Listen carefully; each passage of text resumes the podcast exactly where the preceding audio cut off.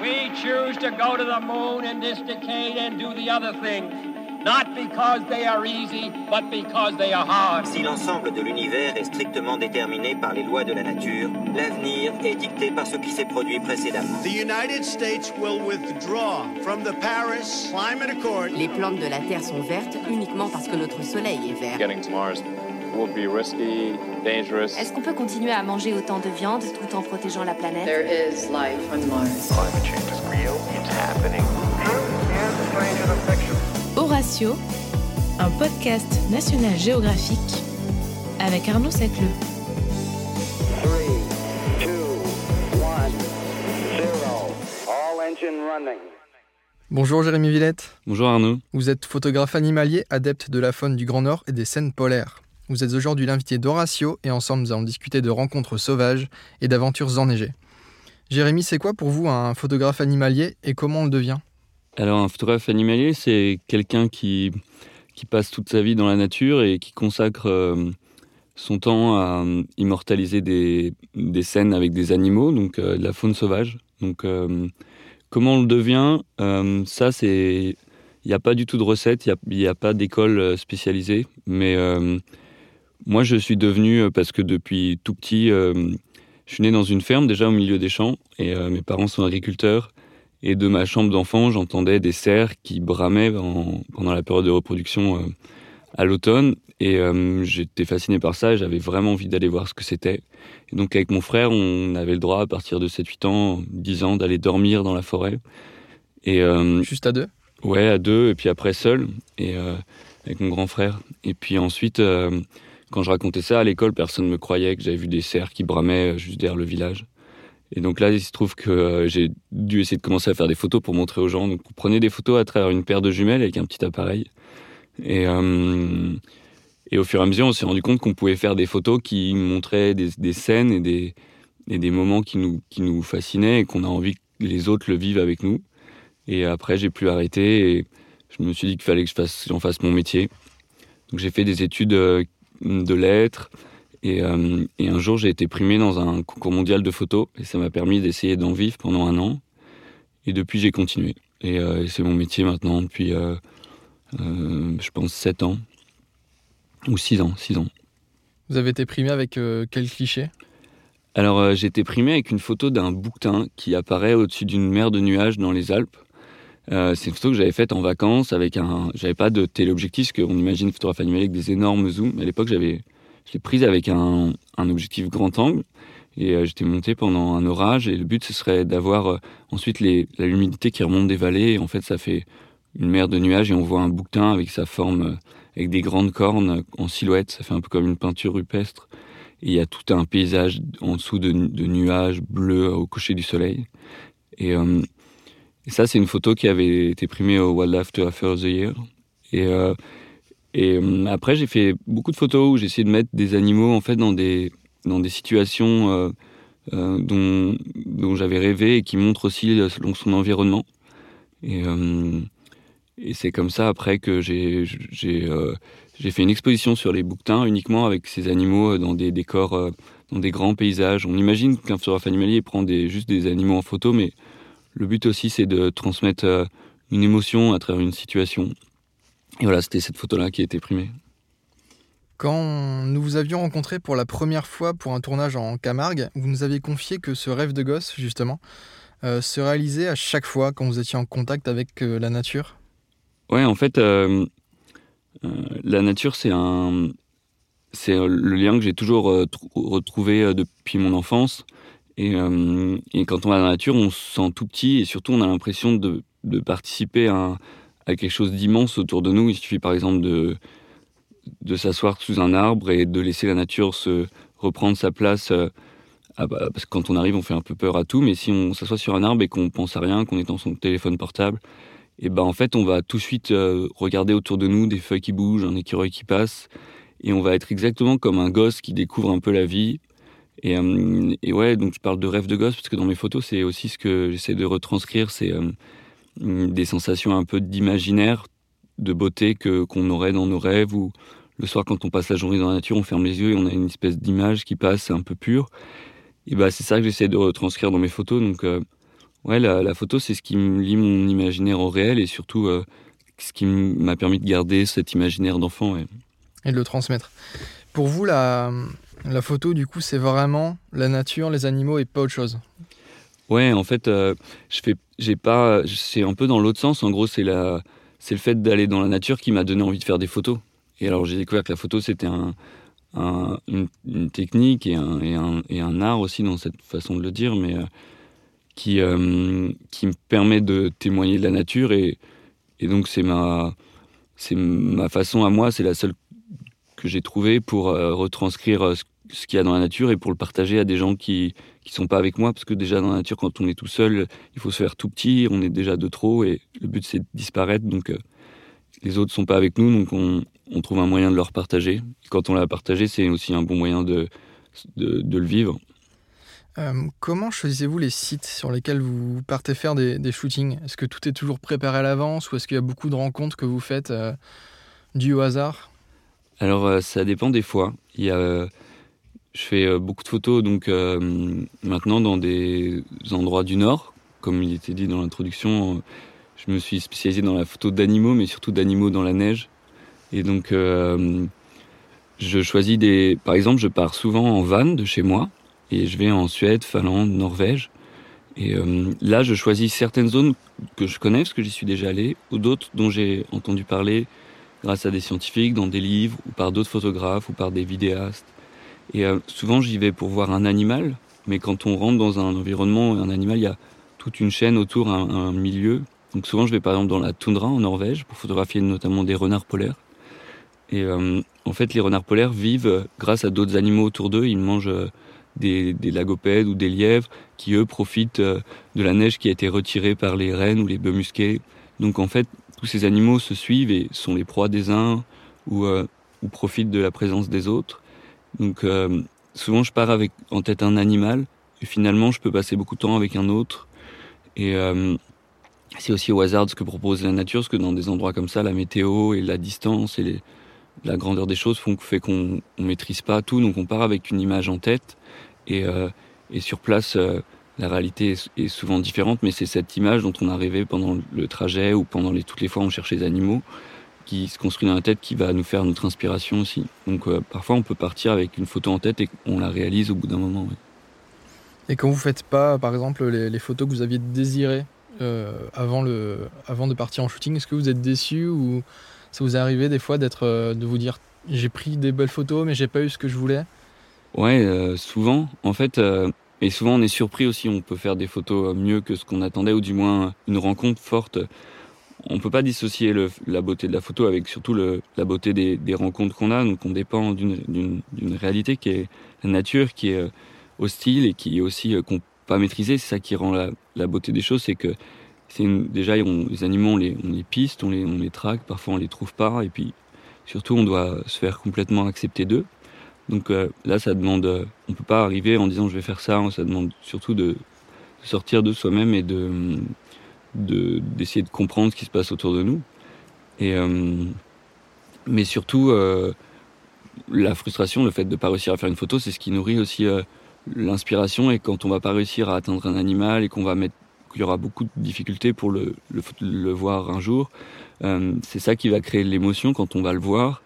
Et, là, et je pense que c'est ça aussi qui fait qu'on va faire une belle photo, c'est qu'on va y mettre, euh, comme on y a mis beaucoup de cœur, quand on va faire un cadrage, par exemple, on va, si on a eu beaucoup de mal à l'atteindre, l'animal, on peut avoir envie de le mettre en haut de la photo pour montrer le, le, la grandeur, le vertige, l'immensité du lieu, parce qu'on l'aura vécu. Alors que si on y était allé, euh, par exemple, en hélicoptère, je donne un exemple absurde, mais euh, au moins on, on, serait juste arrivé près d'un animal et puis on l'aurait photographié en gros plan parce qu'on n'aurait rien à raconter. Donc en soit valoriser plus l'acte, le moment présent que. Ouais, en fait, le, le, toute la, en photo, on va surtout photographier avec notre émotion personnelle et c'est ça qui fait qu'on va, que les gens en voyant la photo peuvent y poser leur, leur regard émotionnel aussi et que la beauté de la nature, c'est tellement c'est une puissance esthétique tellement forte que nous, on, on se dit qu'on n'arrivera jamais à, à, retranscrire ce qu'on voit, surtout que quand on passe une journée dans la nature, il y a des choses qu'on sent avec notre nez, on entend des choses, on, on, ressent aussi du vent, du froid, des choses comme ça, et qu'une photo, on va juste servir d'un sens. Donc le but, c'est d'essayer de, trouver des moyens pour que, à travers juste une photo, on arrive à retranscrire tout ce qu'on vit en, toute une journée ou en tout un voyage. Donc il va falloir essayer de trouver des, techniques pour retranscrire euh, ces sensations. Donc moi, j'utilise beaucoup la neige, le blanc. Euh, ça retranscrit bien ces sensations de pureté qu'on a dans la nature en utilisant tous nos sens. Et, euh, et voilà, donc là, c'est la technique du photographe est au service de, de, de, tout, de toute la réalité du moment. Jérémy, dans vos photos, il y a une sensation de, de perfection, enfin un blanc complètement immaculé, complètement euh, lisse. Est-ce que vous retouchez vos photos? Ah, euh, ça c'est une, bonne question. C'est une question qu'on me pose souvent. Euh, alors je retouche pas du tout mes photos. C'est-à-dire que je... alors c'est pour ça aussi que j'en ai pas énormément de bonnes, mais sur, sur, toutes ces années passées dans la neige. En fait, il y a, plusieurs choses. Il y a des situations qu'on appelle euh, en anglais le, le white-out, c'est euh, le, blanc complet.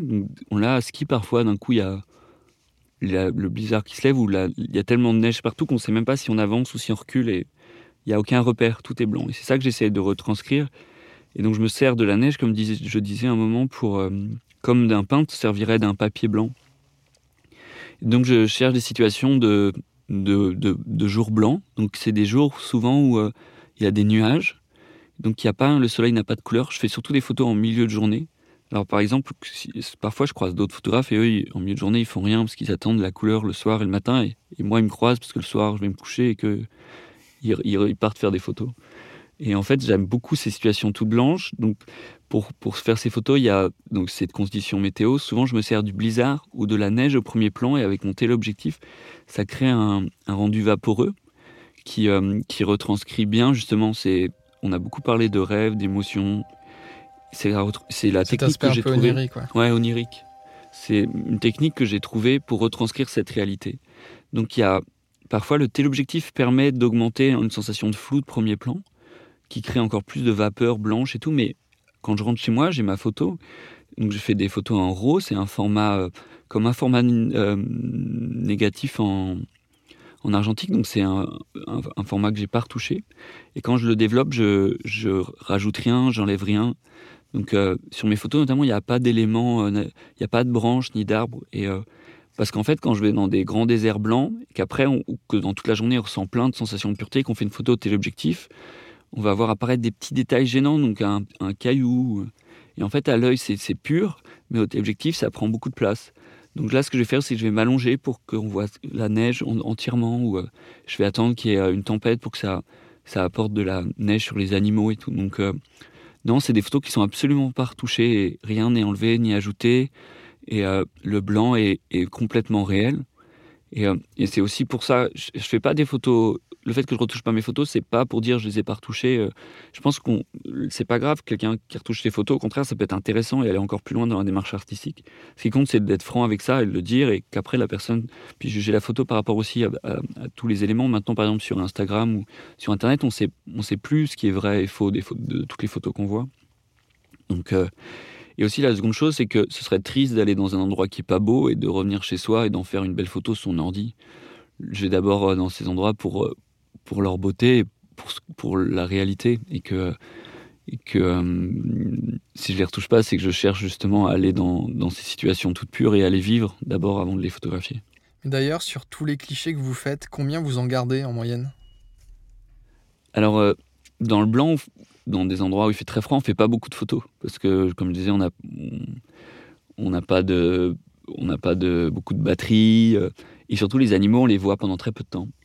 Donc je fais peu de photos, par exemple, mais par exemple quand j'ai une situation où j'ai vraiment toute la photo que je voulais, j'en fais plusieurs parce que justement avec le vent, les grosses moufles et tout, j'en rate. Et euh, après j'en garde peu. Je peux dire que cet hiver j'ai fait six grands voyages ou cinq, cinq voyages, et, euh, et j'ai gardé sept photos. Et euh, donc ces sept photos, je vais m'en servir pour les mettre dans un livre que je vais faire avec toutes mes photos blanches, qui sortira pour Noël prochain, et aussi pour des expositions que je fais dans des galeries d'art. Et euh, après, j'ai fait un voyage où là, j'ai gardé des photos qui racontent un reportage. Mais la plupart du temps, je fais, je garde une ou deux photos par voyage. Ce qui paraît fou, hein, mais euh, c'est, il n'y a que ces photos qui retransmettent justement euh, cette sensation toute blanche que vous demandiez si c'était retouché. Vous êtes en effet aventuré plusieurs fois dans le Grand Nord pour réaliser une magnifique série de clichés.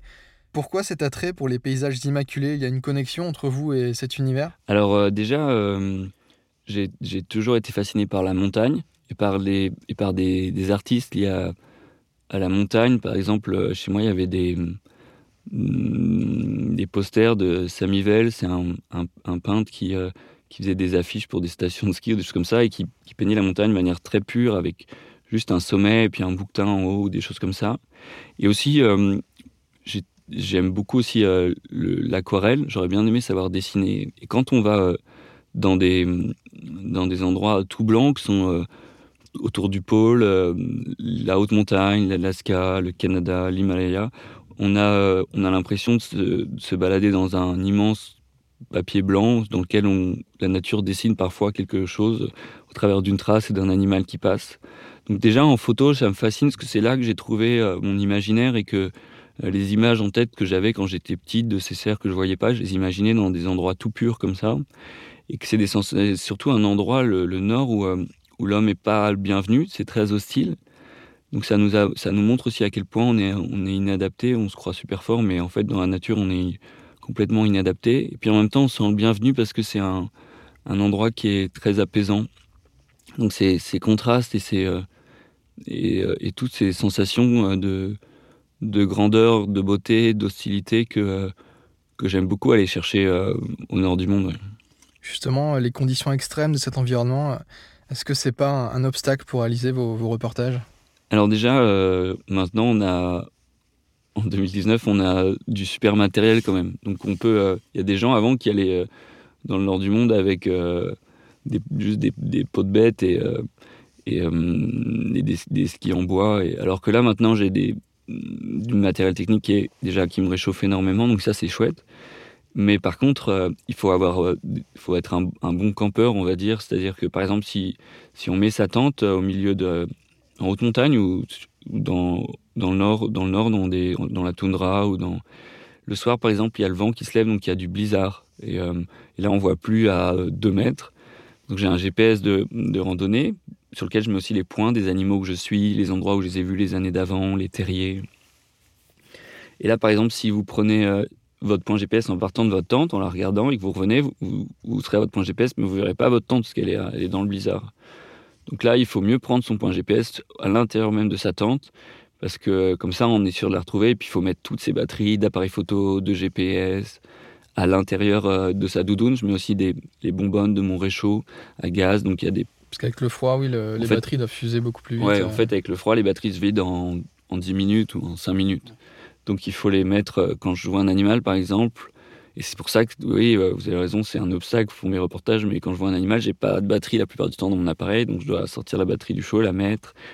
Et, euh, mais en même temps, euh, c'est en plus cet obstacle-là est, euh, est une- un challenge une, une source d'inspiration énorme parce que c'est ce, ce froid, cette neige, cette glace qui crée toute cette, cette beauté qui me fascine autant. Donc, euh, Et puis aussi le fait d'avoir des conditions difficiles toute la journée, ça oblige à avoir un, un rythme de vie euh, qui, est, euh, qui est assez simple. On doit déblayer de la neige autour de sa tente, on doit faire fondre cette neige pour avoir de l'eau dans laquelle on va euh, qu'on va mettre dans notre repas déshydraté et tout. Et c'est très long de faire chauffer l'eau.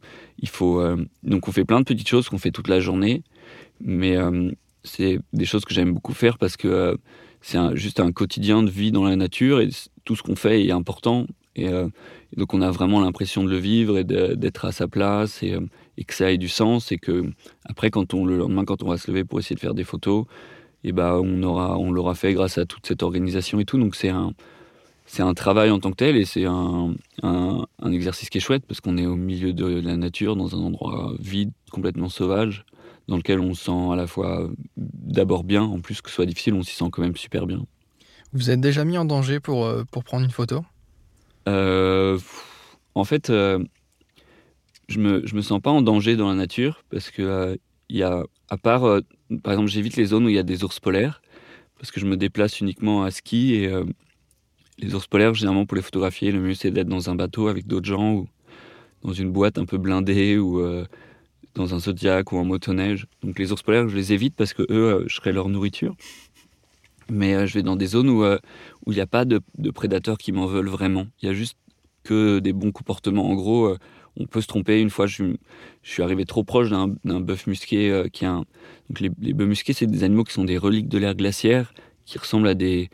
Ça appartient à la famille des chèvres, mais c'est une famille compliquée parce que ça date des toutes premières branches de l'évolution des mammifères. Donc en fait, ça ressemble plus à un buffle avec des longs poils de mammouth. Et c'est un animal très placide et en même temps euh, très très puissant. Et, et un jour, je me suis retrouvé trop proche d'un coup en, en passant, en, en, me déplaçant dans la neige et sans le vouloir. Et euh, donc là, il a, il a commencé à, me charger, mais tout de suite, je me suis mis dans la neige pour lui montrer que que euh, que j'étais pas un rival et que c'était lui le plus fort. Donc la plupart du temps, dans la nature, euh, il faut juste les règles sont souvent les mêmes avec les animaux. Il faut aller à leur rythme, essayer de les comprendre et très vite, on, saura comment ne pas ne pas les énerver ou du moins les déranger, puisque le, le but c'est vraiment la première chose, c'est de pas les déranger parce que on profite de leur univers et donc on doit pas en plus essayer de les mettre en danger parce que c'est des situations, la neige où euh, les animaux ont très peu de nourriture et ils ont très peu de, de réserve et il faut surtout pas les déranger parce que euh, très vite ils peuvent euh, ils peuvent s'affaiblir et, mourir donc c'est surtout que je fais attention à pas mettre les animaux en danger d'abord et ensuite moi je me sens, je me sens pas en danger dans la nature, alors sauf en haute montagne, mais là, dans ce cas-là, j'y vais avec quelqu'un d'autre. Mais la plupart du temps, dans le nord du monde, c'est plat, donc il n'y a pas d'avalanche. Il y a, y a des, petits risques, mais comme je disais, quand on a des réflexes de campeur ou de, de baladeur, on va dire, euh, et ben il y a, il nous, il nous arrive rien, et je serais, je serais, euh, j'aurais plutôt tendance à dire aux gens qu'on serait surpris de, du fait qu'il y ait peu de danger dans la nature, par exemple les loups ou des animaux qu'en ville on considère comme méchants on se rend compte dans la nature qu'ils ont, qu'ils ont tout très peur de nous d'abord. Ouais, vous avez pris, euh, outre le bœuf musqué, vous avez aussi pris un, en photo un coyote au Canada ouais. ou euh, un pigargue à, à, tête blanche en Alaska. Qu'est-ce qu'on ressent du coup quand on se retrouve face à face avec euh, de tels animaux sauvages? Alors, euh, c'est des, c'est des situations qui sont très intenses. Alors, le but, c'est pas d'être face à face avec l'animal, mais parfois, dans des photos, c'est chouette de, d'avoir un, un regard, parce que c'est ce qu'il y a le plus fort, surtout euh, parlais des loups notamment, ou des... dans un regard, il y a, euh, il y a quelque chose qu'on appelle euh, du sauvage pur. Euh, ce que par exemple Jack London appelle le, le wild, c'est cette sensation d'une puissance naturelle euh, qui est beaucoup plus grande que nous, qui parle aussi d'un mystère, parce que les animaux, on les voit très peu souvent. Donc, euh, ils ont toute une vie qu'on ignore. Et quand on les voit, il, a, il porte toute cette vie. Euh, ce loup-là, il a, quelque temps avant, il a sans doute chassé un, caribou, euh, il, il s'est battu avec un autre loup dans une meute. Donc en fait, quand on voit un animal comme ça, on ressent tout ça d'un coup. Euh, mais le but, c'est aussi de ne pas interagir directement. Donc le mieux, souvent, c'est pas un face-à-face, mais c'est quand les animaux sont là et qu'ils nous acceptent. Alors parfois, ils savent qu'on est là et ils nous acceptent. Parfois, ils savent pas qu'on est là parce qu'on est à bon vent, qu'ils n'ont pas notre odeur ni rien. Donc là, la plus belle sensation, c'est d'avoir l'impression de participer à quelque chose qu qui est beaucoup plus grand que nous, qui est l'espèce le, de, de, monde de la nature, de, théâtre euh, d'une réalité forte où on voit des animaux qui sont en, en communauté ou qui, qui, chassent et de pas interagir à ça, c'est-à-dire qu'on est comme un spectateur invisible et complètement privilégié. Donc la plus belle sensation, plus que le face-à-face, c'est le fait de... C'est une sensation d'intimité profonde et pure. Et, euh, et ça, il n'y a rien de plus fort. Et en photo, c'est ce qu'on aimerait réussir à retranscrire que ce qu'on a au fond de nous et qui nous bloque le ventre et qui nous fait trembler et qui nous fait surtout faire des photos floues. Mais... Donc jamais de peur, jamais de stress? Non, il y a l'adrénaline souvent. Et euh, surtout ça, c'est le fait d'y avoir mis tellement de... On y met, quand on est photographe, on, toute sa vie, c'est est tourné un peu vers ça. Alors je dis toute sa vie, mais c'est son émotion, son intériorité, ses, ses doutes. En fait, on y met, euh, on y met pas mal de sa, de sa personne, en fait, ce qui est trop chouette, ce qui permet de, quand notre métier et notre passion, bah, on y met d'abord nos émotions. Et euh, donc ça fait que quand on, quand on arrive à des moments euh, de, de, face à face, comme vous dites, euh, et euh, on ressent encore plus les choses parce qu'on y a mis beaucoup pour y arriver, ou du moins on sent privilégié d'y être. De toutes les photos que vous avez prises, quelle est celle qui raconte, selon vous, la plus belle histoire? Ah oui, je me disais qu'il y aurait peut-être une question piège. En fait, la, la, plus belle, je sais pas, mais Alors il y a des photos que je trouve particulièrement belles parce que moi je connais l'histoire qui est derrière. Et il y a d'autres. Et dans mes photos, j'essaie pas de raconter d'abord une histoire, mais que les gens, quand ils les voient, se racontent un peu leur propre histoire. C'est-à-dire que je vais essayer de juste montrer la beauté de la nature, et cette beauté, elle va créer chez nous plein de sensations différentes qui sont liées à notre expérience. Et ça qui est fascinant quand on est photographe, c'est de se dire, surtout animalier ou du moins de la nature, on photographie un truc qui est plus grand que nous. Et on se dit que si on le photographie le mieux possible et qu'on va garder le mieux de cette beauté pure, et eh ben, euh, les gens vont c'est tellement grand et ça porte tellement de, concepts de beauté que les gens vont y poser une histoire différente en la regardant. J'aime bien une photo où il y a deux mouflons de qui sont des grands mouflons qui vivent au Yukon, en Alaska. En Alaska et au Yukon. Et ils devaient se battre sur une ligne de crête. Il faisait moins 40 degrés. Il fait tellement froid qu'en fait, ils commencent à se battre. Mais finalement, ils font plus un câlin qu'autre chose. Ils ont le poil complètement gonflé. Ils sont tout blancs dans du blizzard.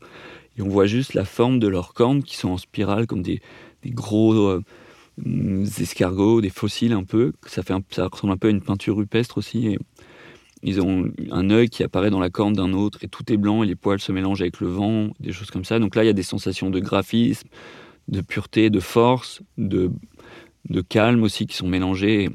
Mes photos, j'aime bien quand elles racontent ça, qu'elles racontent ce qu'il y a vraiment dans ces milieux de froid. C'est une sensation à la fois d'hostilité mais d'harmonie.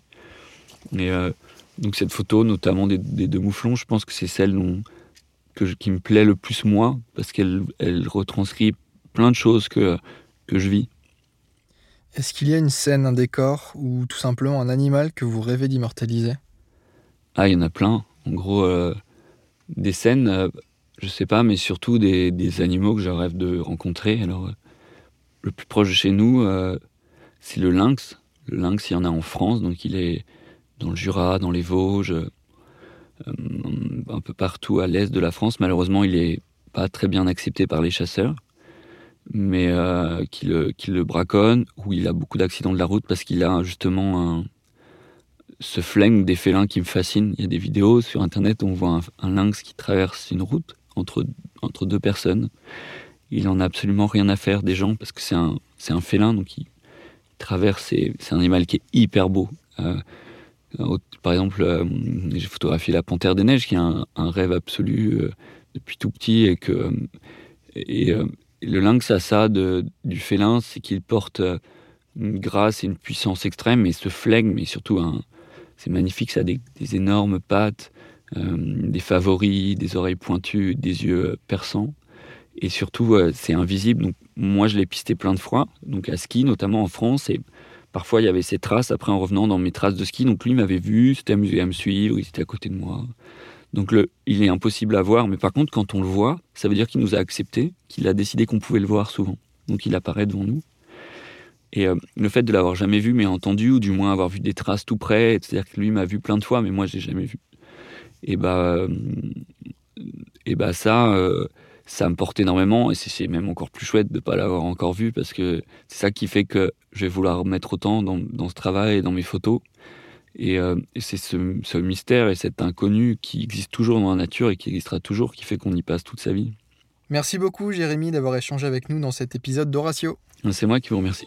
Merci à tous de nous avoir écoutés. Si cet épisode vous a plu ou pas plu, n'hésitez pas à nous laisser un commentaire. Et si vous voulez admirer le travail de Jérémy Villette, rendez-vous sur sa page Facebook ou son compte Instagram. Les liens sont à retrouver en description.